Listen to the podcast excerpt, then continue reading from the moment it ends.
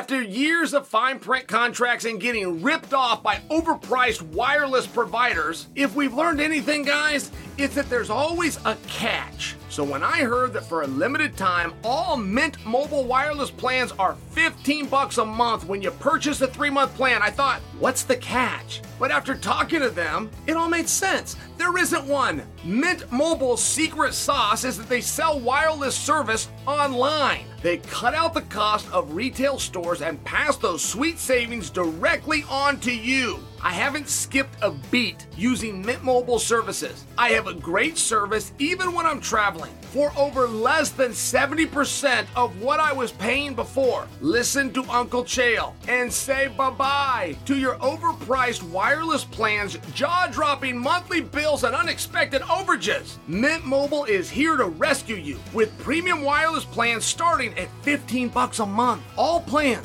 come with high-speed data and unlimited talk and text delivered on the nation's largest five G network. Use your own phone with any Mint Mobile plan and bring your phone number along with all your existing contacts. Ditch overpriced wireless with Mint Mobile's limited-time deal and get three months of premium wireless service for fifteen bucks a month.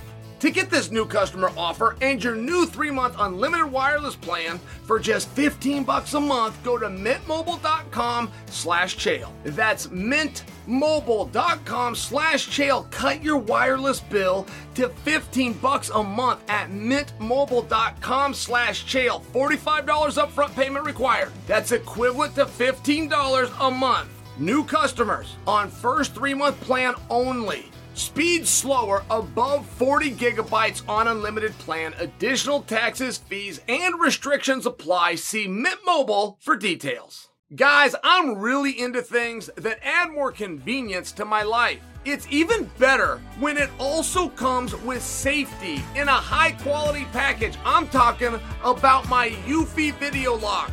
I'm still loving this thing. I love this thing so much that I'd like to invest in the company. I am so impressed with this product that I'm willing to back it. And if anyone out there knows how I can do it, please reach out. You got to check it out for yourself. I'll probably do a quick social post, but for now, just search Eufy Video Lock. Do it online. It's a three in one smart lock, two K camera with an audio and doorbell. It's easy to install. It has fingerprint recognition, so I don't even have to remember a code.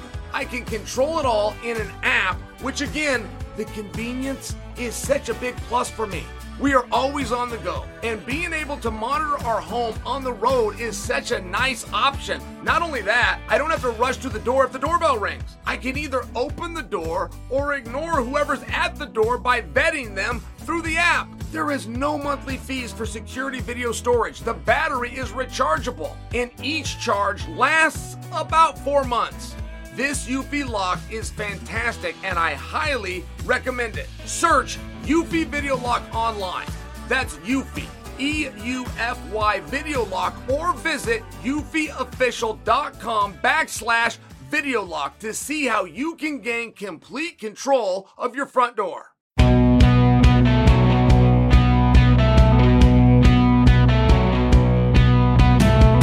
What's happening, guys? Happy Friday, and thank you for joining another special episode of Your Welcome. Islam versus Oliveira two, what is different this time? And if you're ever doing a rematch, you have to ask yourself that question, right? I have been surprised, and guys, hey, I told you yesterday, you will never hear me speak of the way that I used to speak of Charles. And I never did that to be a jerk. Charles has been nothing but a gentleman to me. We have a mutual friend, Gabriel Checo, very good friend to both of us, right? So if Charles got a friend and I got a friend, right? It kind of makes us, so I, I've never... look to give him a hard time. I've just been here a long time. I, I've been here. I, I, I, was, I fought on the card where he fought Jim Miller and he got submitted in an e-bar. I, I'm, just, I'm sharing with you, to see somebody's growth is a little bit difficult. You kind of remember their career from every part that you saw. And I saw him lose eight times at different weight classes. Oh, by the way, sporadically getting beat by the scale. That just sounds like I, I put him down, doesn't it? No, I'm, I'm trying to explain for you. This is from my perspective, because it is difficult to see growth. A guy's got the right to learn. He's got a right to mature. He's got a right to grow. Robbie Lawler would be the finest example I've ever seen.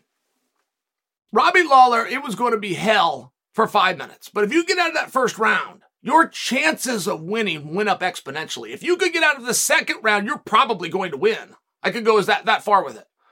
You're probably going to win. If it's a finish, it was probably against you, right? Like, there was just some numbers you could go with Robbie. He wasn't late fighter. He was first round fighter.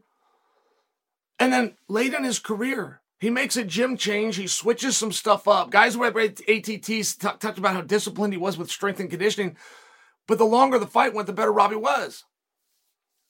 And I stole that quote right there from Matt Brown. I stole that quote right there from Rory McDonald. So you, you do see this. Right? You you do see this now and again, where the guy gets better, but it's just hard to put your finger on. It's hard to give him credit for that. And when I look at Charles, see, this is very relevant, though, guys. It's very, very relevant. What's going to be different? Okay? Because if we're doing a promotion, it means we're doing a story. Rematches historically are very good. I also openly admit have underappreciated the star power of Charles Oliveira. To, to watch that Canadian crowd treat him the way that they treated him. When he's doing an interview in Portuguese and having, right, the interpreter, you never hear a loud pop from the crowd when there's an interpreter. Sometimes you get some good words, you get a little bit of a message out for sure, but you don't get a loud pop from the crowd. They just don't give that kind of reception when it's in a language they don't speak and they're hearing a second time from a guy they don't want to hear from with a different tone and bass in his voice. Well, they did. They did for Charles. I got to give him that. Because ultimately, we're just looking at, right, what makes the most sense? What's going to be the best for business? That's what every, everybody needs here, particularly when you've got so many things that are equal. So what is going to be different this time? And that's important to answer because the first fight, there was nothing about it that calls for a rematch. There was nothing controversial. There was nothing competitive. And there's different ways to lose. But if you lose at your game, that is single-handedly the worst way to lose. And I can't remember a time, I cannot remember a time in history where the rematch result was flipped when the first contest was a stoppage and with the guy's own game. What am I talking about? I'm just talking about groundwork. It's very different if Charles goes out there and gets knocked out. It's very different if he goes out there and gets wrestled and ground and pounded. When you get beat on the floor and you get submitted and you're the black belt in jiu-jitsu, I mean, it's one of these things. It's really hard to come back from. So if we can't answer that question, we have to give a very good look. Parity matters. We got to give a very good look to the Gaethje Poirier angle. Now, Gaethje, if he got a win, Gaethje, if he gets a win over Poirier, Gaethje, for political reasons, is greatly aligned to make that happen as long as it isn't given to Charles ahead of time. As long as Gaethje can even get to the date with Poirier without this announcement coming in, he's fair game. And then you go look at Poirier, who doesn't have the same political alignment. He is not going to be as good with the bureaucracy, but boy, that's that's Poirier. And if he wins, he's going to have the B M F belt. And then you look at your parity, right? Parity has to matter. And if you're not going to put Poirier in there, then you're going to put him in the next time. Right? If you put Charles in for this and Poirier's the B M F belt and beating everybody will be the top rated guy, you put him in the next time. So what difference does it make? What difference does it make if you put him in now? And I'm not leaning towards that, guys. I'm just creating a conversation with you because the most interesting thing that came out as far as was that a number one contender's bout, I'm talking about Darush and Oliveira, is the winner wasn't named the number one contender. Not yet. In fact, by the time you see this video, that might have changed because allegedly there's a meeting simultaneously with me making this for you in Las Vegas right now where they're going to decide that question. So he might, it might, it might get to that point. And I think that, I think that you have a very hard time When the champion is waiting, the match is in October, each day is getting closer, and you, the only fight that you would be looking at that possibly could relate, uh, replace this is going to be the bludgeoning of two thousand twenty-three. Gaethje and Poirier are not going to be returning to the ring in an extremely fast manner. They're going to be beaten up. I mean, this is a very aggressive match that they've got scheduled, so it would make sense, I think, to maybe pull Oliveira into that, but it hasn't been done yet. And the number one thing that will help Oliveira is if Poirier remains silent. Now, Gaethje spoke up on this. Gaethje said, if Benny loses and I win, I'll be fighting Islam. And if you understood, again, I, I referenced the bureaucracy and some of these other things, but if you if you understood that, you would see that's probably a pretty powerful statement as long as that spot is still open. The spot in the dance card gets filled because Oliveira moves up, we're, we're all done talking here. But if Poirier comes out and did an interview today, say, hey, listen, my understanding here, this is the number one contenders match. That was my understanding. It's a title match, for goodness sakes. The winner goes into Islam. You're going to have a completely different conversation with Poirier remaining silent. Because you'll see guys that do this sometimes. You'll get the right answers from Chael. But every now and then, it doesn't play out the way that Chael said. Well, you're not taking into consideration. So many times you will default and fall to somebody that you never wanted, but you end up here because these two other guys bombed, right? I mean, you do a Sandhagen, you're not going to get the match. They were real interested in giving Marab a match against Sterling. That was two fights ago. That was the night that Marab beat Jose Aldo. Oh, you go in the ring and you say you don't want the fight. It's it, it's a different thing. So I would just bring that to your attention. As you're starting to wonder if Charles is going to be the number one contender, if you got to make a bet right now, guys, gun to your head, you, take that. Take that. That's most likely what's going to happen. But if Gaethje is to win and Charles is to win, which is what Gaethje said, Gaethje believes he gets the nod. Head-to-head competition is going to matter. They met head-to-head. That would put Oliveira a little bit in front. But big win over Poirier, B M F title. It's a real interesting spot. It's a real interesting spot to keep open for Gaethje because you also have the idea that Gaethje is into it. We don't know if Poirier is. If I hold this and I make this the number one contenders bout and Poirier wins, Poirier, are you going to show up in October and fight Islam? I'm right, those, but those questions have to be answered. This is all part of it. So step one, keep Poirier quiet. Step two for Oliveira, make sure you can answer the question. Charles versus Islam part two, what is going to be different?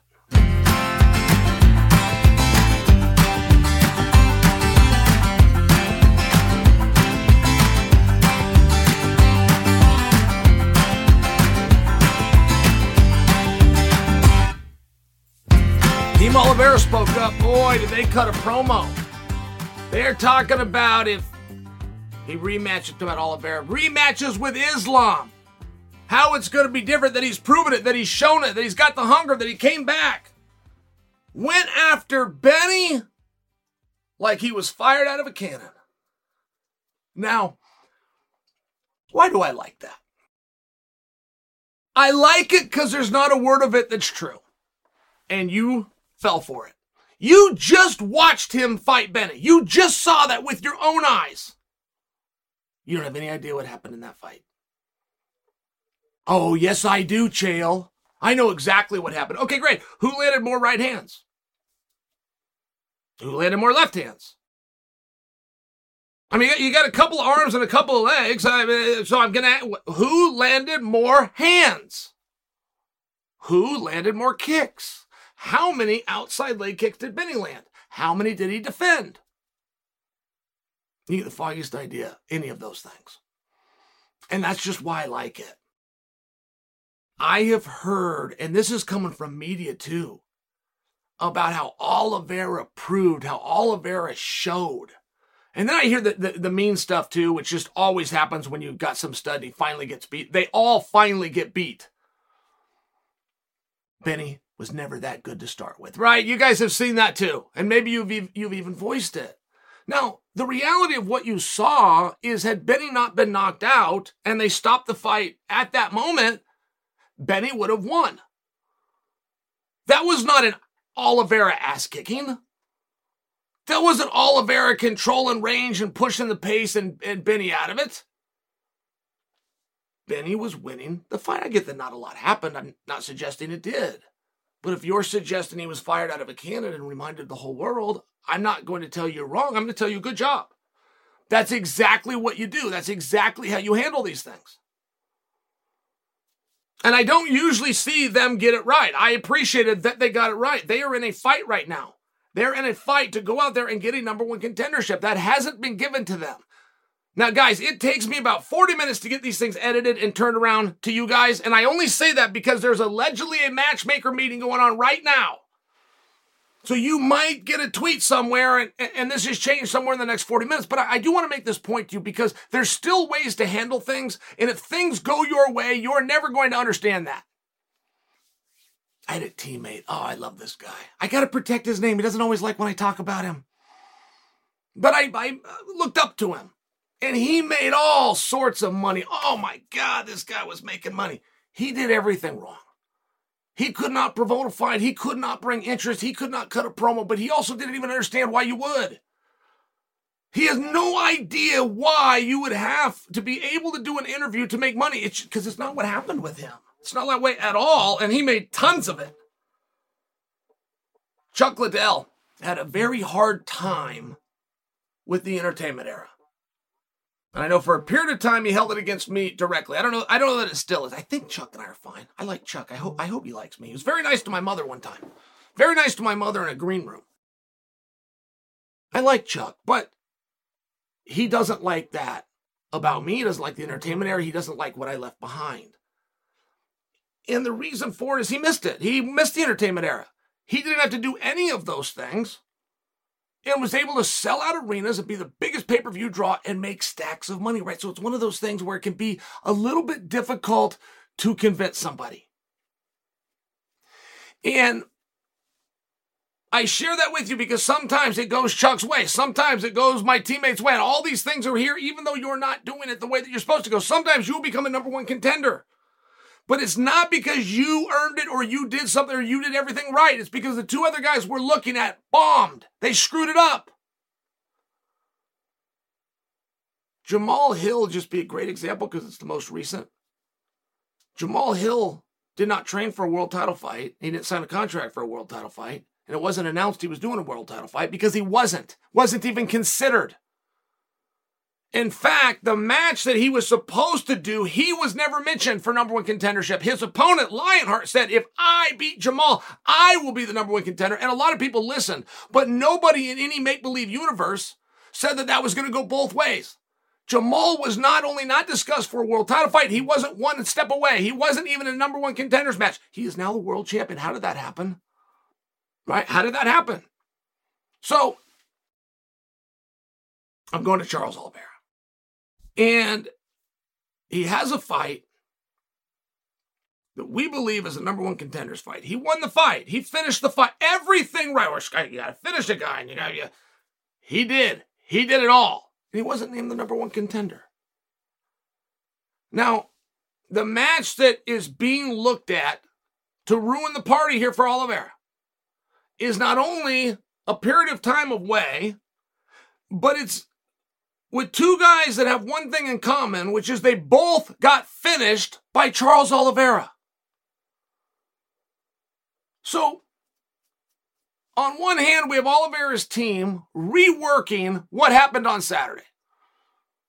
For what little match that was, Benny was winning it. We've they've reworked it, which was very smart of them to do, and you guys fell for it, by the way. They reworked it.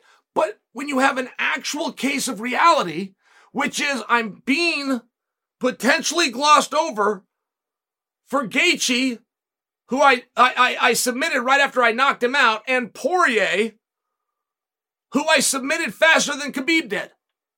The only two things these guys have in common, the reason they're fighting for the B M F belt and not the Undisputed belt is because I smoked them both and I'm going to go fight for the B M F belt. That would just be true. That would just be the truth.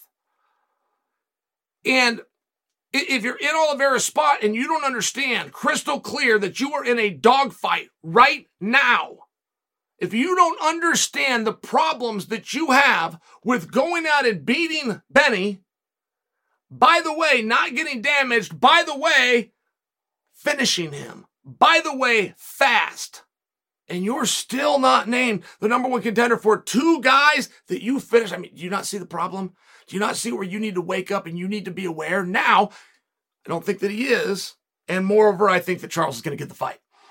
So it's just going to be one of those situations, right? How would I ever convince Charles this is what you need to do? When he doesn't do it, it all keeps going his way. It's a tough spot. It's an interesting position. But for a guy whose team has reworked reality from three days, for them to not then use the benefits of reality and his own resume, for me, is weird.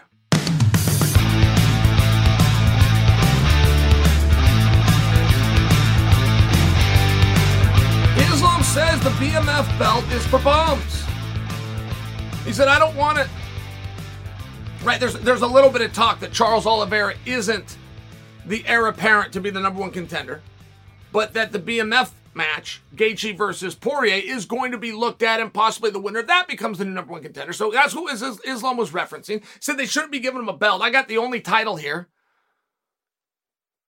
You, you went after the two wrong guys to start with. Oh, and by the way, if one of them gets propelled from this and shows up to our match and thinks he's going to put that title up, he's not. His title's not on the line. I'm going to beat him, but I don't want the belt. Let him have whatever that little fake belt is. I'm doing my best to copy Islam here. It was very powerful. I like it when Islam goes heel. I like it when Islam goes angry. I like it when Islam's saying there's too many black belts and some of these should be taken away. I mean, I like it when he's a bit of a jerk about it. There's an arrogance that you just don't always get from the Dagestan guys. I really like it. I find it refreshing. I think it's fun. But that belt's important, guys. And I got to tell you, I had a gal, okay, and you guys will all be able to relate to this, but I had a gal, and we had history together, and I could see her paper. She knew I could see her paper, and we were even friends. She had a four point. I was struggling in history, and she didn't love it when somebody would copy off her paper. She let me do it. Every time she put it so that I could see, but she didn't, she didn't like it. And I even had talked to a very good friend of mine, but I said, what do you care? If you're getting the grade that you want, what do you care if I also do? And there might be an answer to that, guys. I wasn't in the other spot. I wasn't the one that, that had mastered it and was sharing with somebody else. I, I, I was the moocher trying to, to, to leech on and could be part of this. So, I, but I bring that to you because I feel as though I wouldn't care. If I had what I'm after, what I'm trying to get, I don't feel as though I would care if somebody else also did. Did you guys ever watch The Apprentice? Apprentice was a very fun television show at one point because it was real. There was actually a job that you're going to. But on the very first season ever, they make it into the finals, right? It's, it's, it's, it's Steffer, Stephen Bonner versus Forrest Griffin. It's exactly what it is. And the gentleman that wins, Trump then, threw out what almost everybody that comes down to two does at any walk in life, which is, why don't we show some kindness and give it to them as well? You did great, but they're also a real talent, and why don't we get them both? And the gentleman who won said, absolutely not. This is not imp- imprint I. It's The Apprentice. There's one. Pick one. And I only bring that to you because I think that he made a fair point, but nothing was going to change for him. He got the contract. He got the job. He got the opportunity. So why can't Stephen Bonner come along as well? I just don't understand it from that mindset. But I feel like that's always happening, guys. We will have an undisputed champion who can't fight for whatever reason, come hook or crook, and they put up an interim championship. And then he'll come out and tell me it's a fake belt and it doesn't count, and what are they doing this for? And they think that he's been disrespected. Why have you been disrespected? If you got the undisputed belt and they take the undisputed belt, go ahead and be pissed off. If they let you keep the undisputed belt, but now they have another belt called an interim championship, why are you upset? And I don't know. But then again, I admit for you, I'm only come from one side of this. I'm the guy that was hoping to get the answers, not the one that had them. So maybe it's different. But it seems very petty to me. And someone like Islam, who had a very hard time getting him to where he's at. I mean, if Khabib is still fighting, Islam's still on the undercard. We don't need an Islam Makhachev if we have a Khabib Nurmagomedov. I mean, but that, that's real. Khabib was trying to lift him and pull him up. It's never going to happen while you're still here and in the weight class. So, I mean, what was Islam, guys? fifteen and one before he got his title shot. I think he, I think he's sixteen and one now. And that one's a little, right? But that's a lot of matches before you can get to a main event. At least until a main event of a pay-per-view. Do you get a world title fight? I would just think that he would really appreciate opportunity and see how hard it is to come by. I will tell you, if I was the king of a division, I will look after that division. Always. I will make sure that we're at press conferences. I will make sure that our rankings get seen. I will make sure our top contenders are heard from. I will do my best to spread the money around. I mean, it's just one of these things. I will look after that division. I will care and I will nourish it. So I put myself in that spot. Again, I'm copier or not copied. Maybe I got something off here. If I'm the king of a division and I hear that they're going to do another belt, which comes with all the glamour, I'm going to fight like hell to make sure it's in my division. I'm going to fight like hell to make sure that that comes to my division. T of opportunity to those guys, sure. And is there a self-serving side where maybe you match up with them and you got belt versus belt and Hogan versus Warrior? Sure, sure. But I'm going to come and I'm going to look after it. And, and I just feel as though we're seeing that the opposite ways. You get a champion, they want to do an interim championship. Take it, do it somewhere else. They, well, why? Why would I not do it? Why would I not do it with these guys? Your locker room, you guys, peers, same goal, same time. Going to build memories together. Why, why wouldn't you want it done there? I don't know the answer to that. And I don't believe that Islam has a hard time with the concept of the B M F. I believe he has a hard time with the concept of there being another champion within his weight class. That's what I believe. That B M F, it's important. I wish that they would do more. I wish they were praised more for their creativity. It's a beautiful belt. It's only been contested once, and it sold out Madison Square Garden. The leader of the free world and Dwayne Johnson were, I mean, right, not for nothing. It was a big event. It was a really big event. And I don't know that Masvidal versus Diaz does that. That would have been pretty sought after for sure. But I don't know that it does that. I don't know that it has that special energy. I don't know that Sports Center, I don't know if the Dan Le Batards of the world really would focus on it if that title wasn't there. It's really important. It's very special. And there's a lot that comes with it, an opportunity in this space that's hard to come by. I mean, you know what? I would have, I would be hurt. I'd have my heart broken. Is that, that's an exaggeration, right? Imagine Gaethje or Poirier wins the belt and they take it off and they throw it down. This is a fake belt. I don't want it. Imagine that they did that. And guys have done that in the past. They're, they're, they they don't care about the belt. They love the belt. I mean, they have somebody pick it up and bring it in the back. It's on their mantle today. But they're trying to tell a story in that moment. Had guys take that interim belt off and throw it down. This, aren't, this is a piece of tin. Then, of course, their trainer picks it up and they take it home. They put it on the mantle. But, then, but they're trying to tell you a story and it's some level of bravado. So you think. A lack of gratitude. That's what it really is.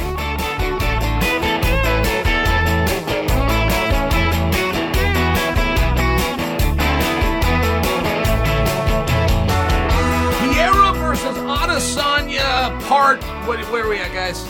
thirteen? fifteen? twenty? twenty? Uh, you, you get my point. What do you guys think of that? I don't know if there's anything about Izzy Adesanya that I don't appreciate.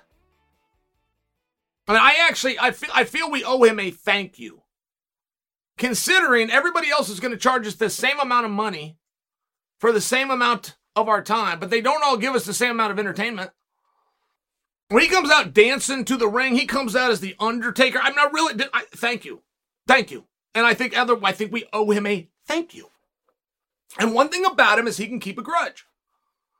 He has not let this go with Alex Pereira. This was a damning moment that you have all glossed over. This was a damning moment when Israel Adesanya teased a child. He made fun of a child. You're not coming back from that. Your sponsors are done. It's a big deal. Well, unless, of course, if you admit it and say you were glad that you did it, said that, yeah, it was petty, but he had done this to me many years ago, then all of a sudden, no one ever even talks about it again. I mean, this is how good Izzy is. Oh, and by the way, that's how real the grudge is. So now Pierre is in a weird spot. Because Pierre would like that fight. Or he would like to move on with his life and not even have to deal with Izzy again. But he doesn't know how to do it. He doesn't, he doesn't quite know how to operate that. And Izzy picks up, so he likes to pick a little bit back. Then every now and then, Pierre will put a little bit of an olive branch down. Hey, we're part of each other's past, and I'm better because of him, and he's better because of me. Like, he'll, he'll do something like that, just hoping that Izzy picks up on it and goes, yeah, man, right on. Bygones are bygones. But Izzy never does it. Izzy never meets him. He never meets him halfway. So then poor Alex has to go back to the whole, oh, I beat him more times than he's beat me. I mean, it just turns into one of these things. But now they're talking about it. I'm just bringing this to your attention. Because Izzy said, look, we're never going to fight again unless he wins the belt at two oh five. If he wins the belt at two oh five, there's a lot of Sonya talking about Alex saying, I think they're going to fast track him, same as they did me. I believe, Izzy speaking, if Alex beats Blachowicz, Alex will then go right for the title with Jamal. And if he beats Jamal, I will go up and I will challenge him. But is that what you guys want? Would that be, would that be a cool thing? And I will tell you now, even though Israel Adesanya has picked all of his own opponents and he has steered his career better than anybody in the organization's history, he's not getting that fight. And the problem with that fight, aside from the fact of just simply how many times are we going to do it? And if they go out and fight, what are they fighting for? Okay, the, the title. Well, they, they fought for titles multiple times. Oh, it's a two oh five pound title? Okay, great. Who's supposed to know that? Who here knows that? Oh, fifteen percent of the hardcore fans? Okay, great. Well, is that meaningfully different? No, it's basically the same thing. Okay, why are we doing this? Are we doing it to even the score? Let Izzy go out, man. Izzy gets a little bit closer, and now the score is even because your math is off, and it wouldn't be even, and you'd have to do it again, and it would have to go opposite. I mean, right? It's a mess.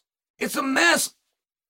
And while you couldn't tell me a light heavyweight fight that you'd rather see, while you couldn't even come close to telling me a light heavyweight fight that you'd rather see than Izzy versus Pierre, the problem, we have got to stop to a screeching halt. We have to stop. Stop guys from going up and keeping a belt down here. And I will be very curious. Volkanovski is going to have to burn some calories with Yair Rodriguez, but set that aside and let's say he does get his hand raised. I will be very curious if Volk goes up and challenges Makhachev and keeps the forty-five pound title because it's the only thing that stopped him from beating Makhachev. The only thing that prevented him was keeping that belt and going up. And Israel Adesanya is in a very similar spot. I know he had some takedowns, he had some size. I, I realize there was some physicality with his fight with Blachowicz. But the biggest thing was the fact that it didn't matter. If I win tonight, I'm the world champion when I wake up tomorrow. If I lose tonight, I'm the world champion when I wake up tomorrow. If I win tonight, my next fight will be a main event on a pay-per-view for a whole bunch of money. If I lose tonight, my next fight will be a main event on a pay-per-view for a whole bunch of money. It was one of these really peculiar spots. And I think that's what's going to stop it. If Izzy gets in that spot and he's willing to relinquish, not only would he relinquish, he he's, vows he's not going to return. This is now my weight. And there can't be two of us, which means one of us is likely walking. There's, it's that important. It's that big. I think you're having a different conversation. And though that fight would be very appealing. I mean, that, that fight's just going to work, right? Particularly at two oh five. I mean, it's just that fight's just going to work. Izzy's going to build that bigger than hell like he already is. He's trying to not build it, and he's it's just, it's one of those things. It's one of those things, but if you're going to take that risk and you're going to go up, I'm going to push back. And I'm going to say, I, I know you want the story told that way. You want the story told that you're taking a risk and you're going up, but the reality is, is you've got some real comforts and some real protections. That's the real reality. There's a lot on the opponent who's going to take on a smaller guy, but there's not a lot on you.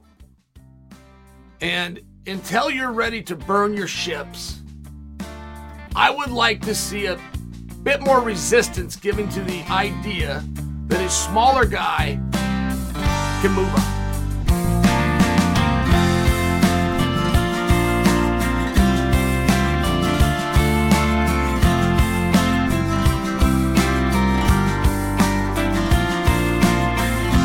Jamahal Hill just did an interview. I want to back you guys up. First time I ever saw Jamahal Hill fight, COVID, pandemic, Apex, no audience. And I remember sitting in this chair, and I remember talking to you guys after the fight. I remember what I said, and I said, I can't imagine that I could like this guy anymore. And at that point with Jamahal Hill, I'm not talking about world champion, I'm not talking about household name. Not talking about a, a main event pay-per-view draw. I'm talking about a tall, skinny kid who apparently used to play basketball that's now doing some cage fighting, but he's got a little cool swagger to him. He's always got something kind of cool to say. He just looks like an interesting guy. He also looks a lot like a basketball player. And, and I only bring you this because now you all know who Jamahal Hill is, but you didn't, you didn't then. My video, by example, it bombed. I put Jamahal Hill in the uh, thumbnail. You guys didn't click on it because you didn't know who he was. I mean, this, he might have even been his debut. For sure was his debut on television. Now, make no mistake.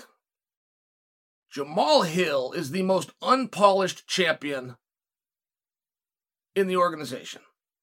Jamahal Hill is the most unpolished champion in the sport. Jamahal Hill is the most unpolished champion of the modern era. Are you ready for that? Now, does that sound like I just insulted him? Because I did not. At all. I used to do these uh, on Ty Tuivasa. And I tell you guys how green he was. This man, this guy's not a black belt anywhere. Ty Tuivasa's knocking guys out. Got a big win over Derek Lewis, who was the number one contender multiple occasions. Ty Tuivasa's out there just on heart, man. He was a modern day Tank Abbott, just out there fighting. When I talked about he was a, a blue belt, that he was rough around the edges, it was meant as a compliment because that growing curve is so big. And fighters and athletes, you guys all know exactly what I mean. When you first get into something, the, the ground that you can cover in a very short period of time, right? The ground that you will cover in your first four years, you could go another fourteen years and you won't cover a quarter of that ground. So when I talk about a guy being raw, Tuivasa, just by example, not having a black belt anywhere, not even having a brown belt anywhere, but he's ranked number four in the world. I am bragging about a guy.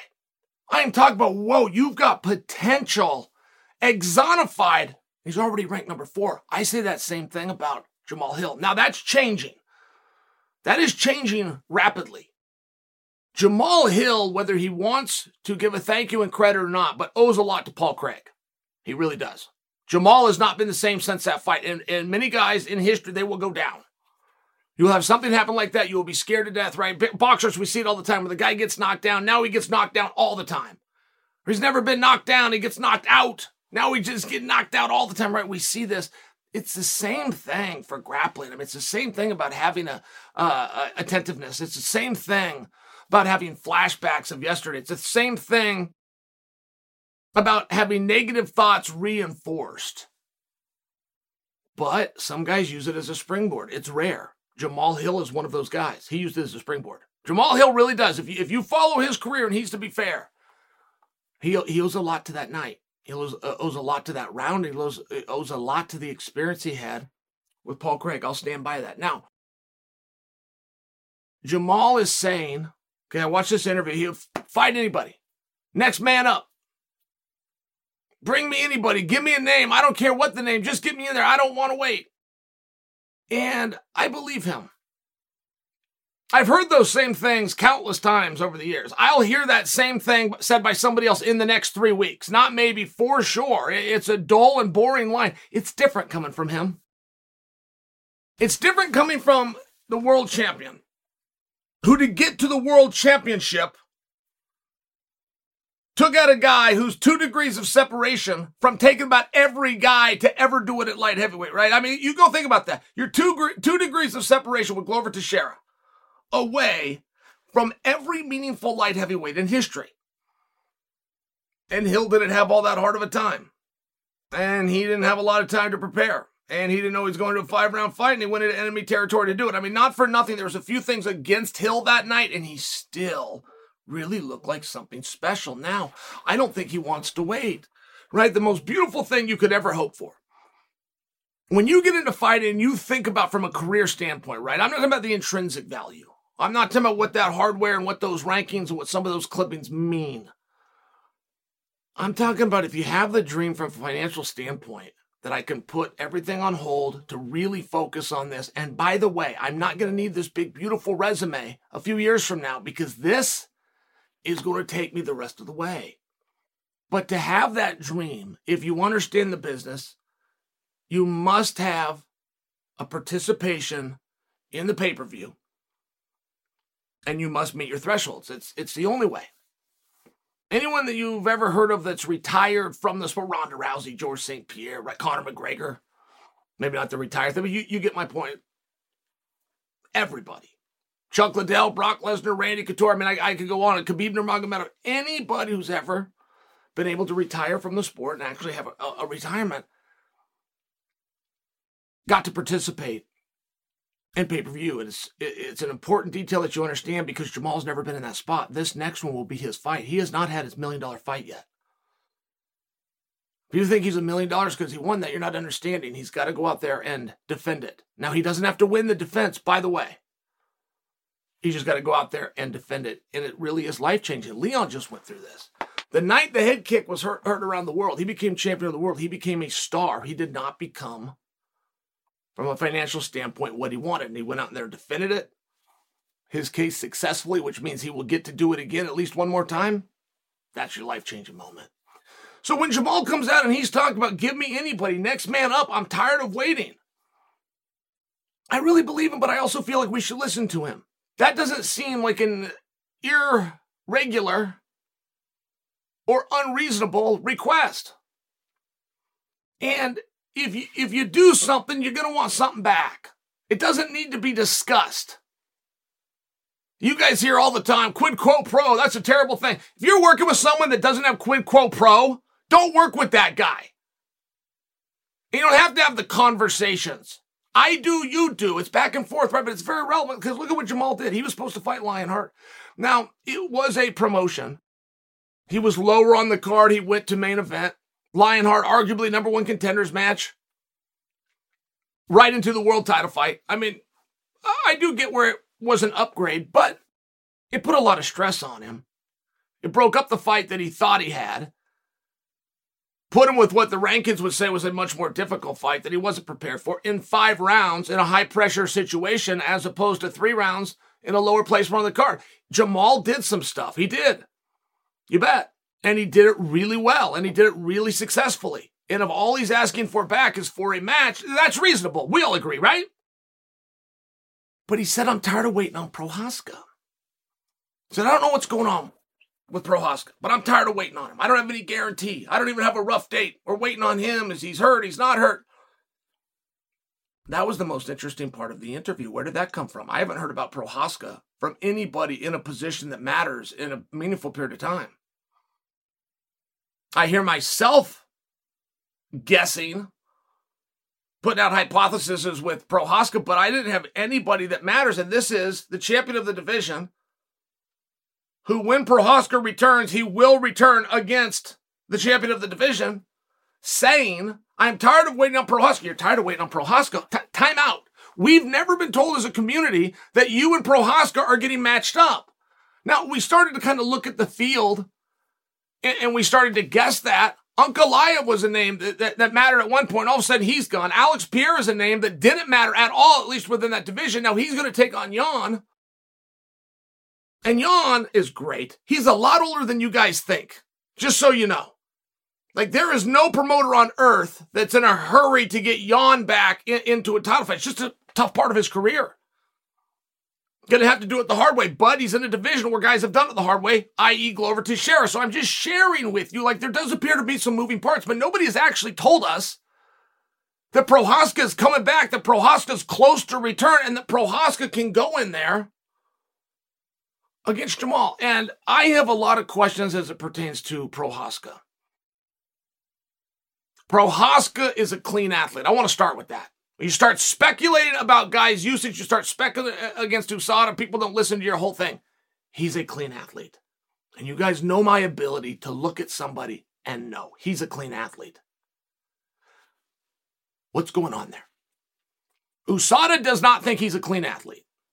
They tested him twenty-two times in twenty-seven days. And don't correct me on my numbers. It could have been twenty-five times in twenty-nine days. You get my point.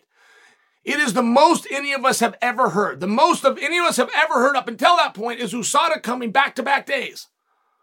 For an athlete, they'll, they'll come on Tuesday, but then they'll show up on Wednesday again. We've never heard about, ever even heard about U S A D A, then coming back on Thursday, Friday, and Saturday. We've never heard of it. So they think he's dirty. They think they're going to get him.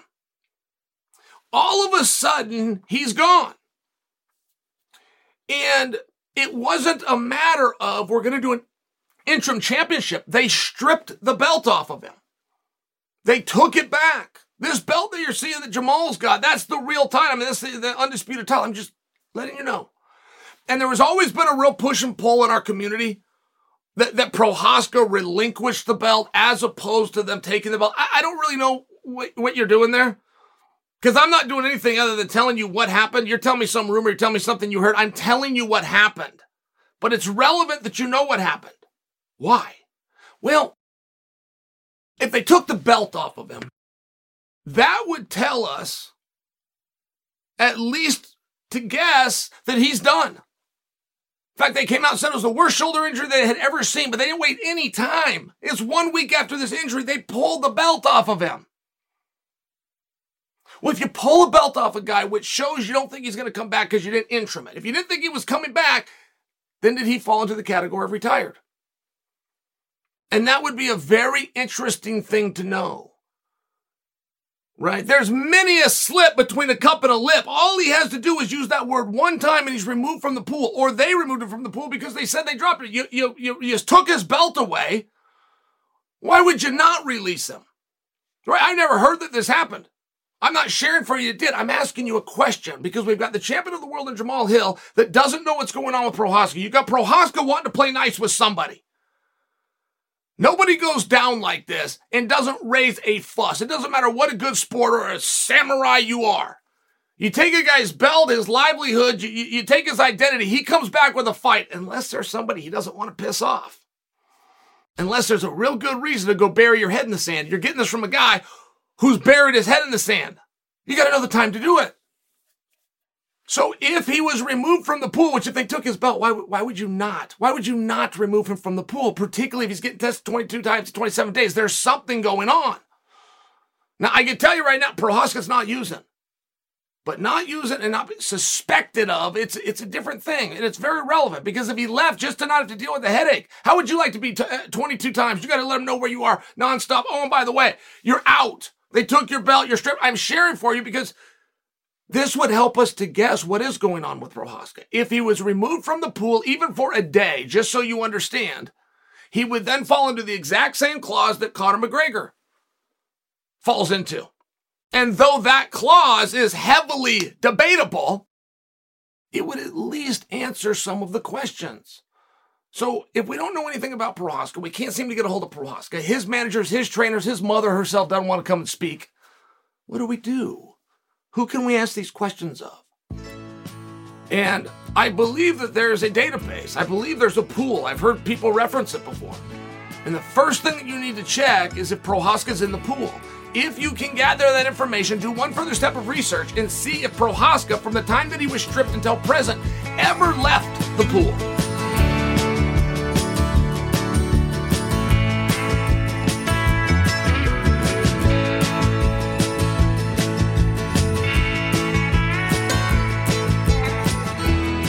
to go into a room, guys. I, I never walk into a room in my life where I don't look around and ask myself, am I the most powerful guy in this room? And there's times the answer has been no. I didn't like those times, but I do ask the question. And I'll just share with you, if you ever go into a meeting like this and you're in over your head and you know you're in over the head, don't say a word. And I don't mean if somebody comes to you and says hello, you don't say hello back, right? Don't take it in a little less. But don't, don't say a word. Don't ask a question. Don't reveal anything. Don't reveal that you don't know. Sit there. And there are people that might think, well, that's a dumb guy. Everybody talked but him. He must be dumb. No, if that guy was dumb, he would have talked. And he would have let you know that he doesn't know.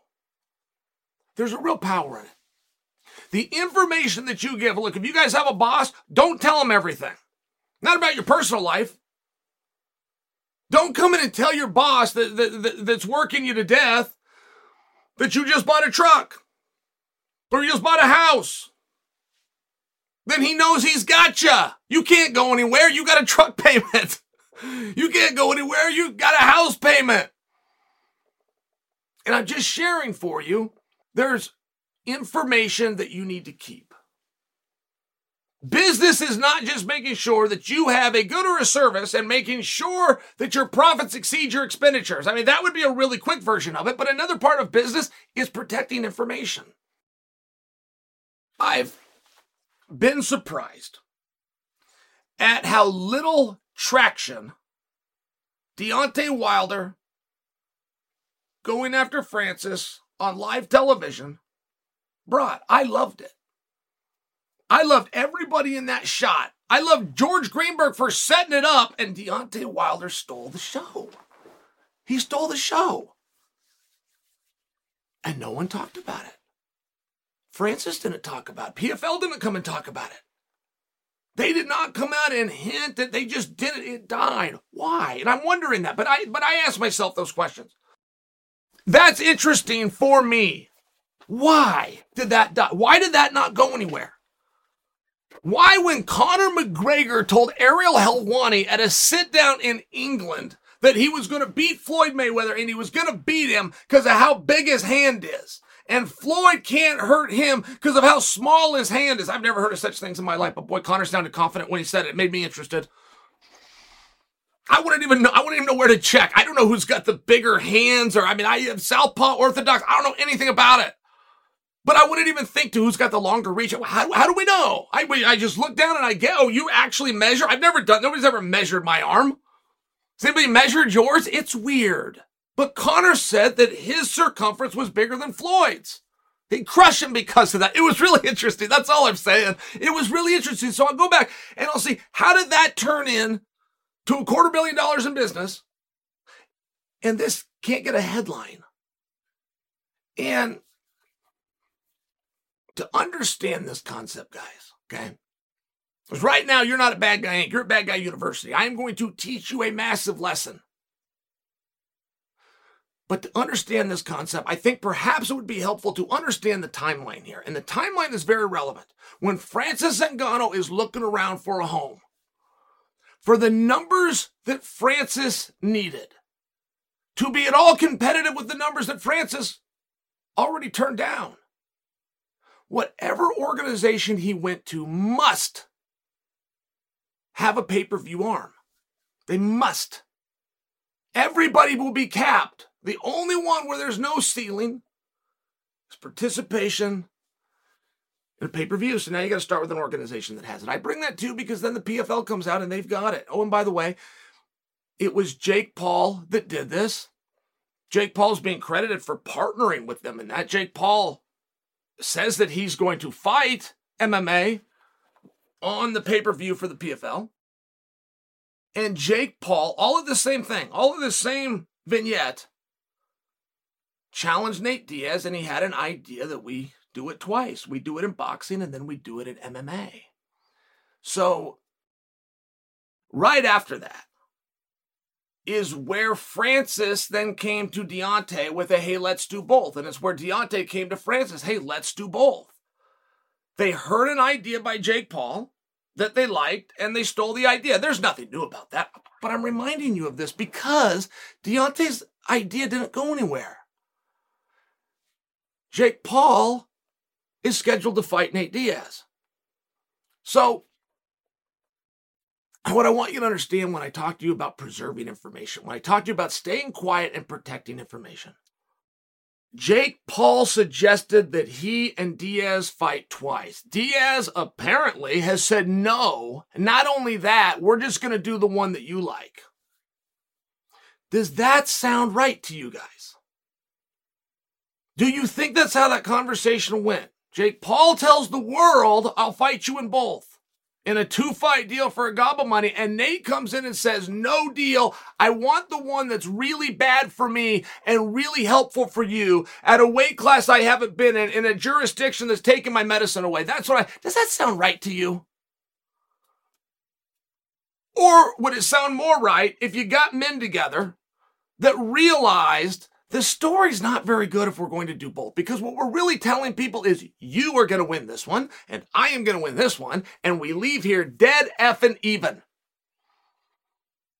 And we both know this to the extent that I want the one that's going to go my way to be the last thing that they see.